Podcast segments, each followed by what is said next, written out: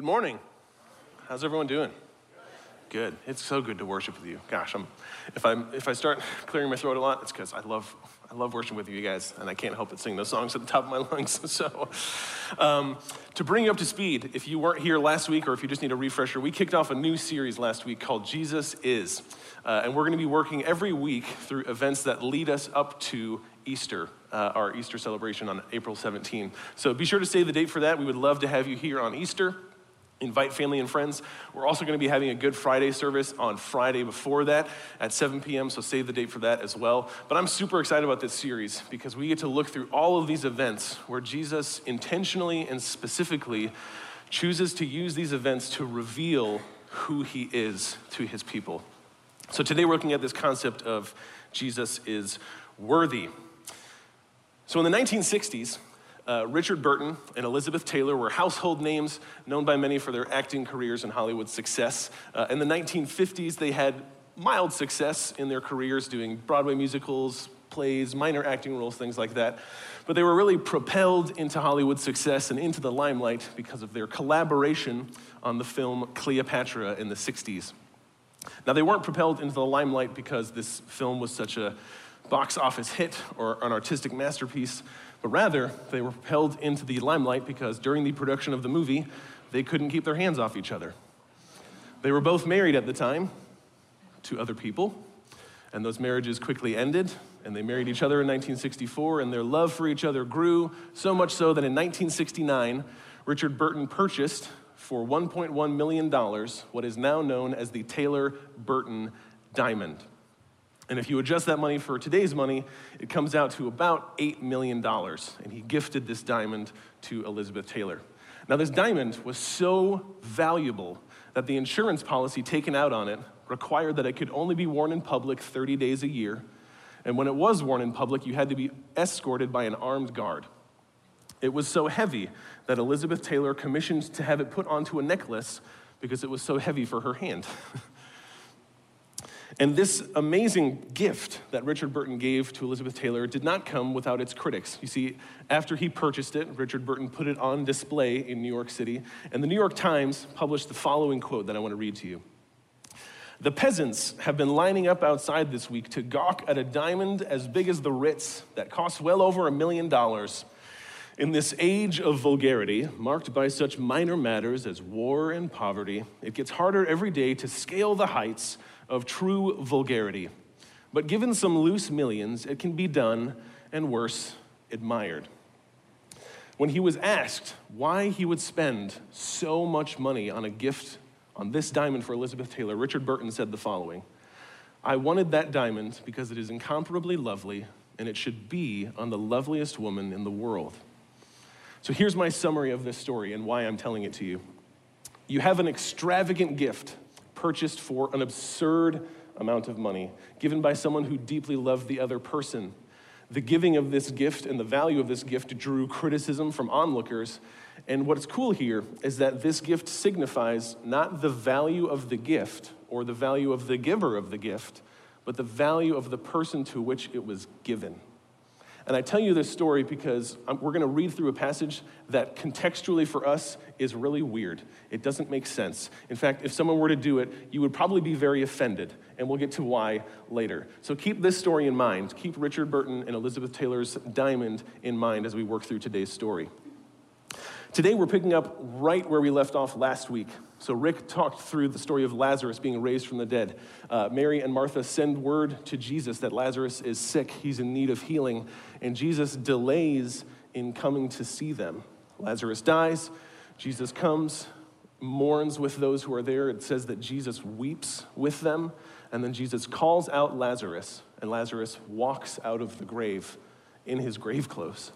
And so we pick up right where that leaves off at the end of John chapter 11. And here's what I want us to pay attention to today.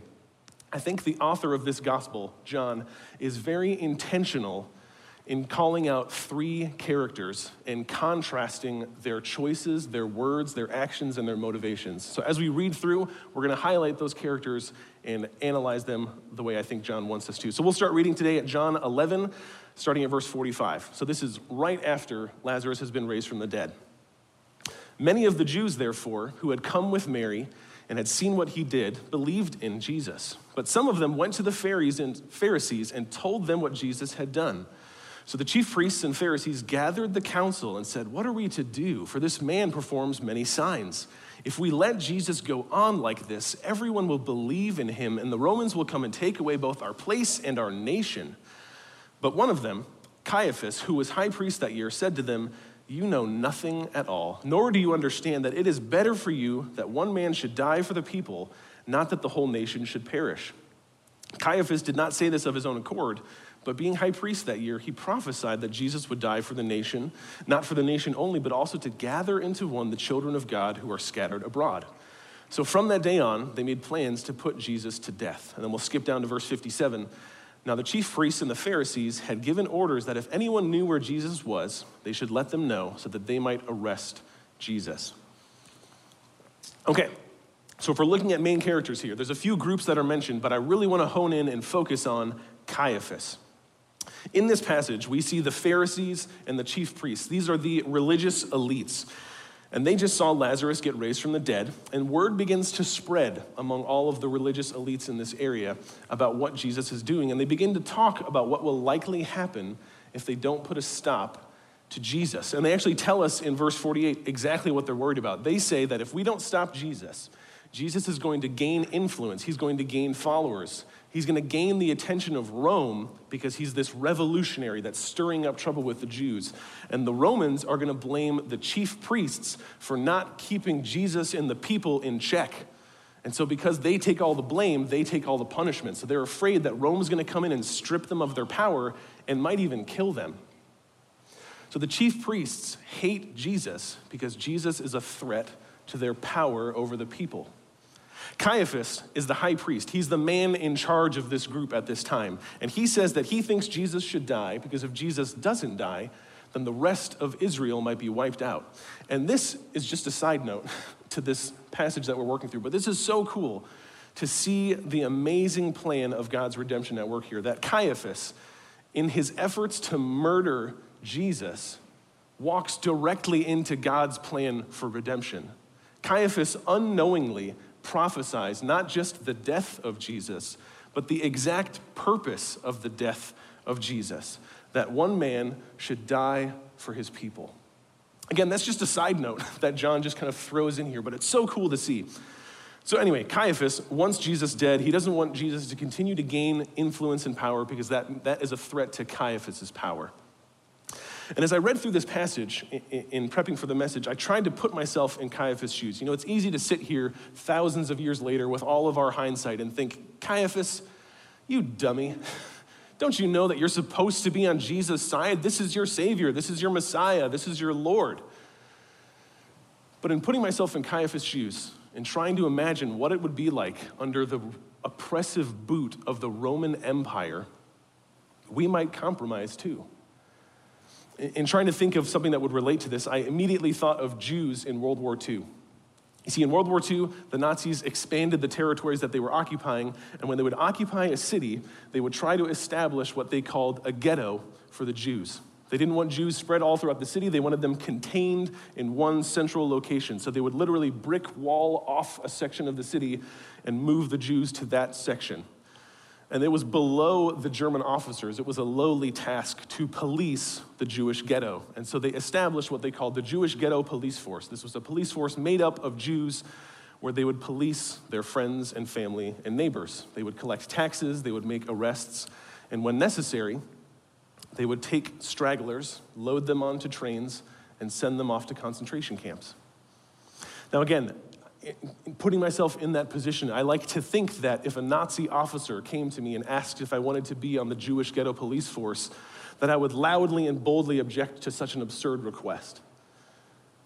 But that's not what happened. When they opened the applications for this ghetto police force, the number of applicants far exceeded the number of positions available. Now, why would that be? Why, are, why were Jews tripping over themselves to get a position on the ghetto police force where they would be forced to oppress those that they love? And here's what I think the answer is I think if you're in that position and you have an opportunity for even a small sliver of power and influence, you might be able to save your life and the lives of your friends and family. And if you don't get that position, if you don't have that power, someone else will, and they will prioritize their safety above yours. So, what you had were hundreds of Jews that were policing and oppressing their neighbors in the ghetto that they were assigned to. And the sad thing is that toward the end of the war, many of those that were on the Jewish ghetto police force were also sent to concentration camps and killed. And so, out of fear, they sided with the Nazis, and all they achieved was a slight delay of their own death. And that is exactly what Caiaphas does here. Caiaphas, in the face of the outcome facing him, sees Rome, sees this oppressive force that's occupying where they live, and thinks, if I can't keep Rome happy, I could die. So, Jesus is a threat to my life. So, Jesus is going to be removed from the equation. I'm going to stay in my lane. I'm going to keep Rome happy. I'll say what I need to say. I'll do what I need to do. As long as I'm alive, as long as I stay in power, that's my focus. Caiaphas adopts uh, a don't rock the boat mentality. If I can just keep Rome happy, maybe I can stay in power a little longer. So that's character number one. That's Caiaphas. So we're going to put Caiaphas in a box. We'll come back to him. And we're going to meet character number two. We're going to read John 12, starting at verse 1. Six days before the Passover. So this there's a time jump. So we had Lazarus being raised from the dead, and this is a few weeks later, and we, we are here just before Passover. So this is before all the events that lead up to Easter take place. Six days before the Passover, Jesus therefore came to Bethany, where Lazarus was, whom Jesus had raised from the dead. So they gave a dinner for him there. Martha, his sister, served, and Lazarus was one of those reclining with him at the table. Mary, therefore, took a pound of expensive ointment made from pure nard and anointed the feet of Jesus and wiped his feet with her hair. The house was filled with the fragrance of the perfume.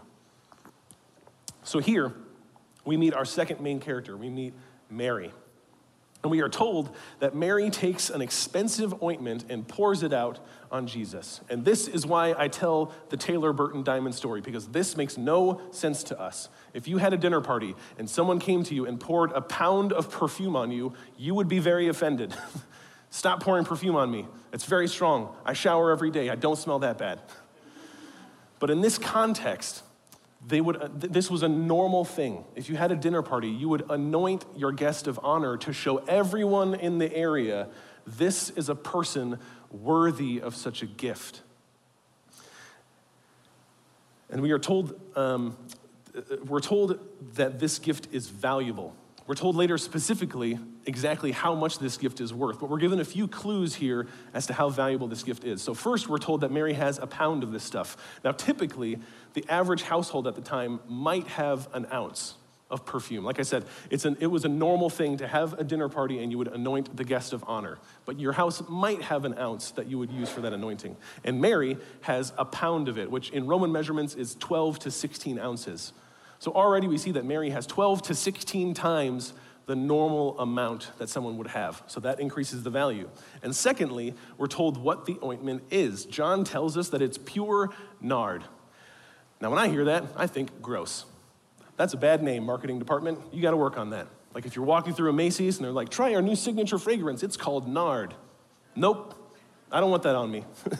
so I looked it up, and the full name is not any better. The full name is spikenard and it's an ointment that comes from India. So it's imported from India. So the value of this ointment that Mary has a pound of it, 12 to 16 ounces of pure imported from India herbs that are turned into perfume. This is a very valuable gift. This was likely a family heirloom, something that they had saved up for for a long time, that everyone in the home would have known how precious this gift was. And here Mary comes in the middle of dinner, breaks it open, and dumps the entire thing out on Jesus. Now, here we have what could be conflicting stories, and I don't have time to dive into it this morning, but if you read through the Gospels, John, Matthew, and Mark all tell this story in their Gospels, but they tell it slightly differently. John tells us that Mary anoints Jesus' feet, whereas Matthew and Mark tell us that Mary anoints Jesus' head. So, which is it? Did she anoint his head? Did she anoint his feet? Are they confused about anatomy? Is one of them lying? Are they confused? This is actually a criticism that's brought against the Bible to show that these stories aren't reliable. because they can't agree on what happened. And like I said, I don't have time to dive into why that's not really the case, but for the sake of today, it's not really a conflict, it's an emphasis. So, what we need to ask is why does John emphasize that Mary anoints Jesus' feet? And here's why I think that is feet are gross. to emphasize that someone washes their feet is a humiliating task. We'll see that later when Jesus washes the feet of the disciples at the Last Supper. But in general, we can all agree feet are gross. We don't want feet in our faces. We definitely don't want them in our hair. Keep your feet where they are. And especially back then, feet were really gross. You're walking everywhere you go, unless you're royalty, you're walking everywhere you go with open toed shoes through streets that are filled with blood from animal sacrifices, with rotting food and rotting meat from the marketplace, and with animal feces from the animal transports that are going back and forth. And that's your daily commute every single day. That's what Jesus walks into this dinner with. And Mary, having just seen her brother dead and raised from the dead, is overwhelmed with the power of Jesus. We gloss over that because we're so familiar with the story that, oh, Lazarus was raised from the dead. That's really exciting. Lazarus was raised from the dead. Lazarus was dead, as dead as you can get. He was dead, buried, embalmed, wrapped in grave clothes, not breathing, no pulse, certifiably dead.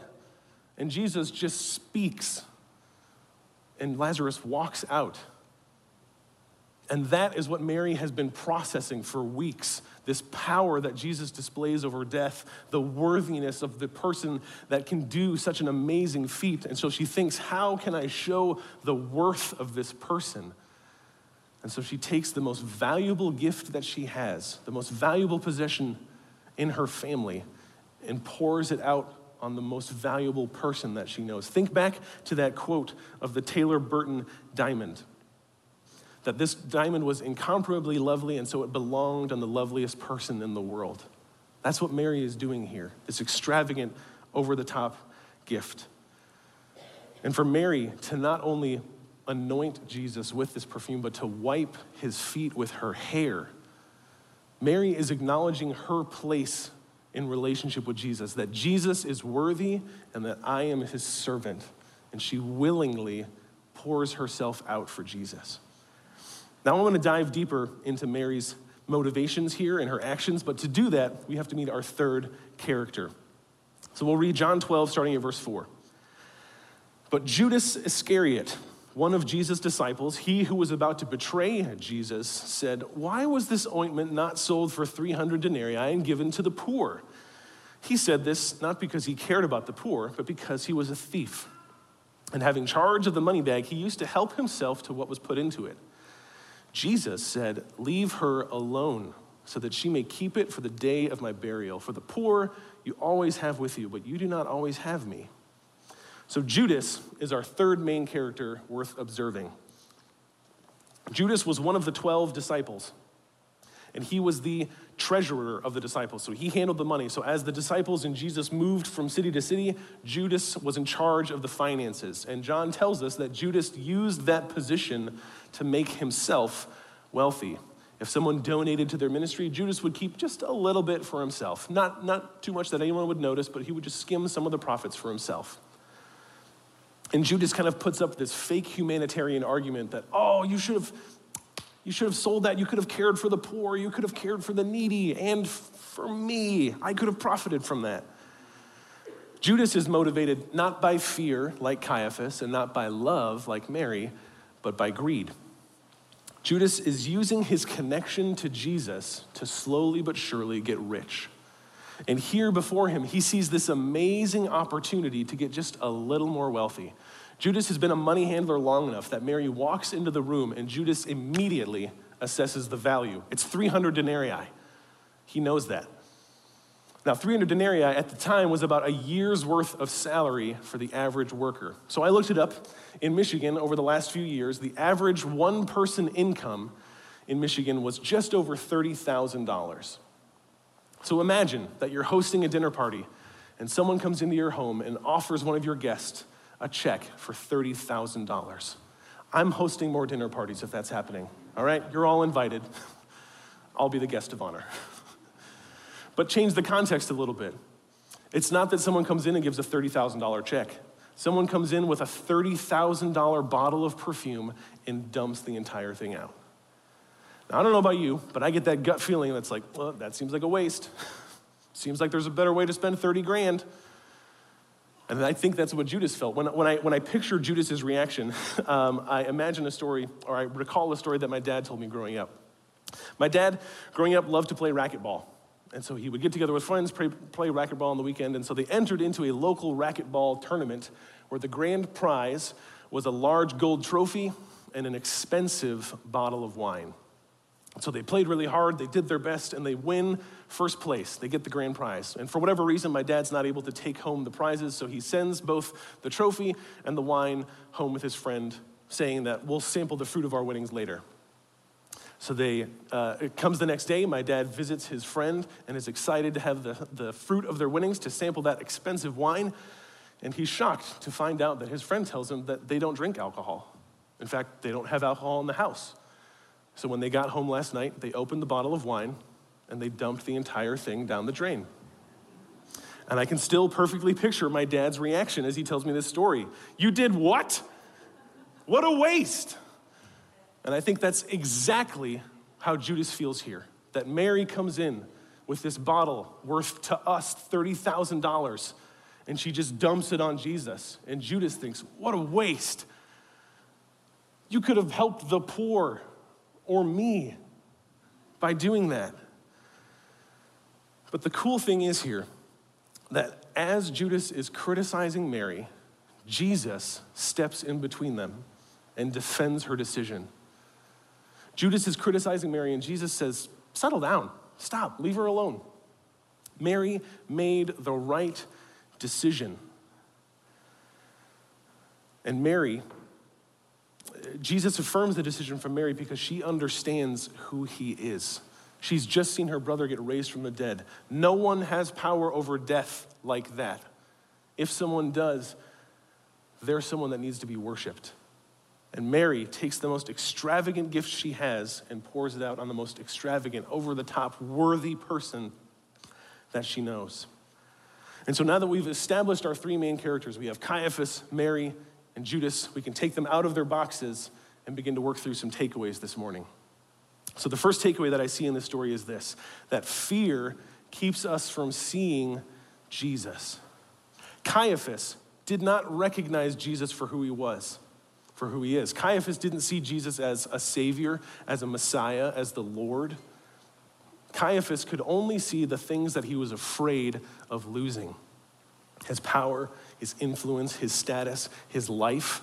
Caiaphas clings so tightly to the things that he fears that he is unable to see the only one who can protect him from the things that he fears. I think of the disciples on the boat in the midst of the raging storm. Up to this point, the disciples have been ministering with Jesus, they've been doing life with Jesus. They've seen him perform amazing miracles, display amazing feats of power, and they are with Jesus on the boat, and they lose sight of him because they're freaked out by the wind and the waves. So much so that they begin to not even recognize Jesus. I mean, scripture tells us that Jesus, when he wakes up, he calms the wind and the waves. And the reaction of the disciples is, Who is this? Who is this that commands the wind and the waves? Fear does the same thing for us, where we lose sight of Jesus. When we fear anything instead of God, we take all of our care and direct focus and we move it down to the thing that we fear and we feed into that. And of course, we lose sight of Jesus. Of course, the disciples lost sight of Jesus. Of course, Caiaphas wanted to kill Jesus because fear kept them from seeing him. And when you can't see Jesus, you compromise your love for Jesus. That's takeaway number two. Fear leads us to compromise our love for Jesus. Caiaphas was a leader that was characterized by fear. It seems that every decision that Caiaphas can make, he gives into fear. What will the crowd think? What will Rome think? What will the other chief priests think? And so that becomes his guidance in life. And when it comes to loving Jesus, there are plenty of things for us to fear as well. What will my family think? What will my friends think if I take this stance? What will my employer think? What if I'm ostracized? What if I'm canceled? What if I'm labeled as one of those narrow minded Christians? What if I'm imprisoned? What if I'm killed? Living your life under the guidance of what if will lead you into the same don't rock the boat lifestyle that Caiaphas had. That in order to preserve what little influence and power I have left in life, I'll just compromise what it means to love Jesus here. I'll just change what it means to love Jesus here. I'll keep quiet about what it means to love Jesus here. And slowly but surely, we're not even following Jesus anymore. We're just trying to maintain the status quo of our relationships and influence. But the great thing about our relationship with Jesus is that you have nothing to fear. Not because those other consequences won't happen, but because your love for Jesus trumps any consequence that this world can throw at you. As a follower of Jesus, you might be ostracized, you might be fired, you might be imprisoned, you might be killed. It's happening to Christians all across the world today. We talked about the church in Ukraine still meeting, still worshiping in the midst of a war.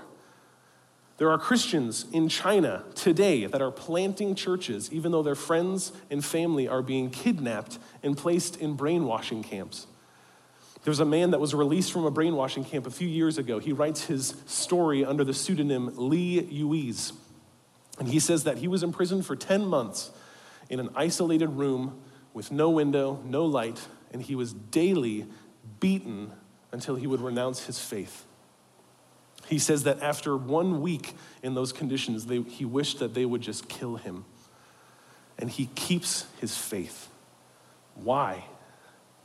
Because he understood that it was better to be beaten daily than to abandon his faith. And the love that he had for Jesus compelled him to share the gospel with the people that were abusing him. That's love.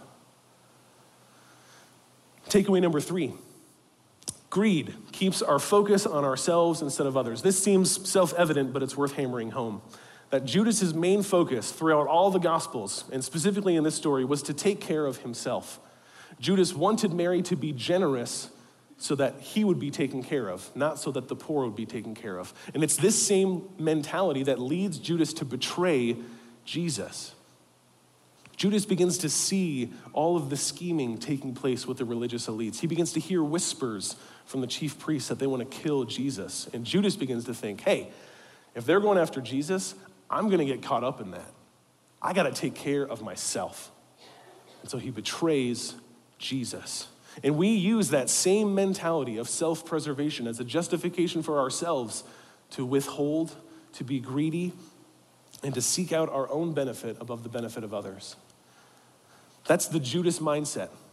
And it's not only dangerous because it elevates our desire for our own well being above all else, but because it leads us to be critical of genuine displays of Christian love. That's takeaway number four that greed leads us to criticize love for Jesus. Judas was obviously a greedy man, looking for any opportunity to line his pockets with a little more cash. But his greed had another impact on his life. Judas was highly critical of genuine displays of love. Judas's immediate reaction to seeing Mary love Jesus in this way was to criticize her. What are you doing? What a waste. There's better ways of loving Jesus.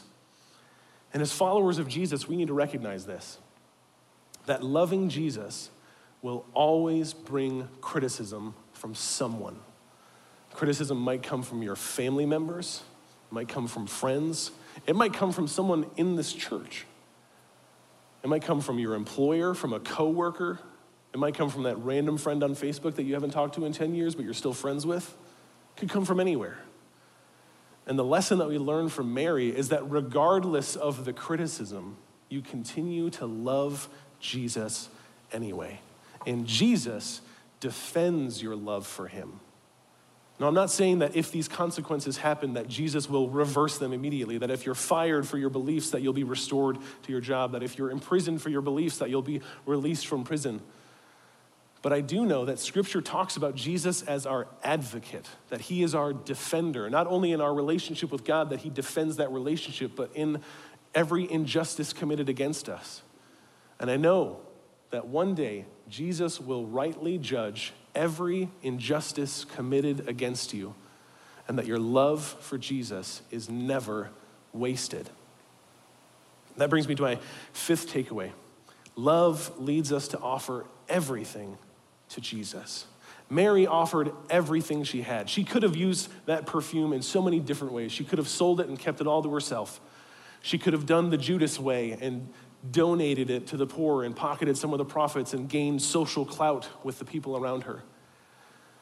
She could have done so many things, but she pours the entire thing out before Jesus because she recognized Jesus for who he is. Jesus was her Savior, Jesus was her Messiah, Jesus was her Lord, and she was his servant. And so she anoints his feet. Caiaphas and Judas should have been on the ground with Mary, worshiping Jesus in the same way, but they were blinded by fear and greed. But Mary had her love for Jesus and that put everything into a right perspective for her. For Mary to use this extravagant, over the top gift on anything else would have been a waste. And now the question turns to us Will we offer ourselves to Jesus in the way that Mary did? Do we recognize Jesus for who he is as Messiah, Savior, and Lord, that we are his servants? Do we recognize that he alone because of who he is, is the only one worthy of praise and worship?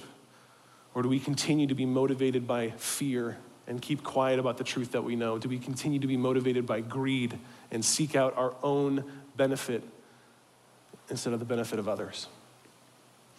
If we circle back to the Taylor Burton Diamond story, it's not a story that ends well. Uh, it's not a story that began well with broken marriages.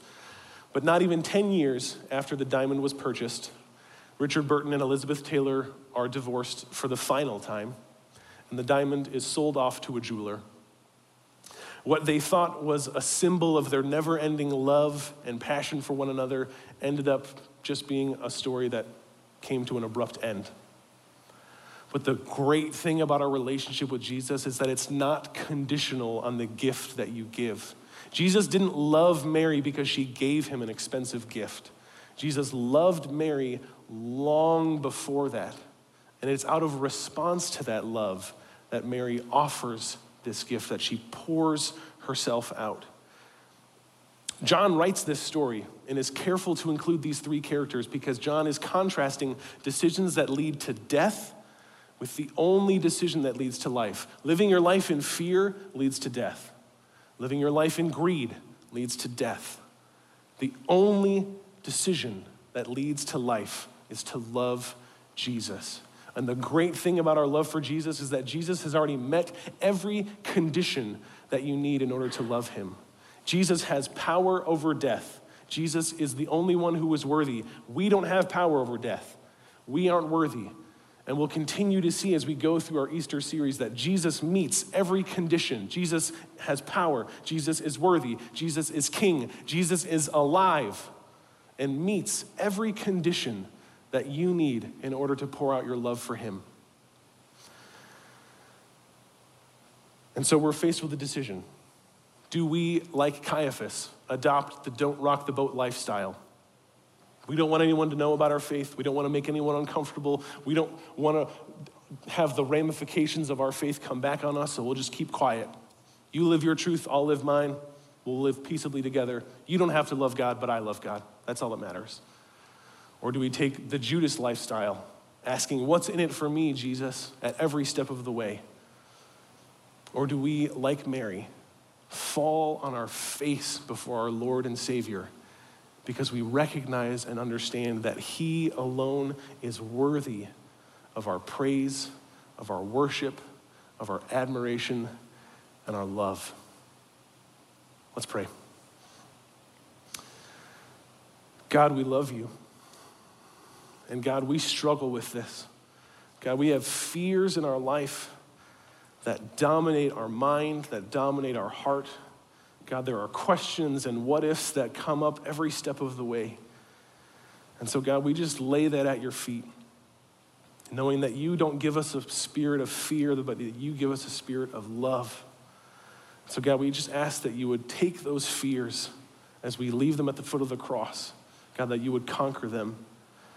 God, we struggle with greed. God, we struggle with self preservation, this idea of elevating ourselves above everything else.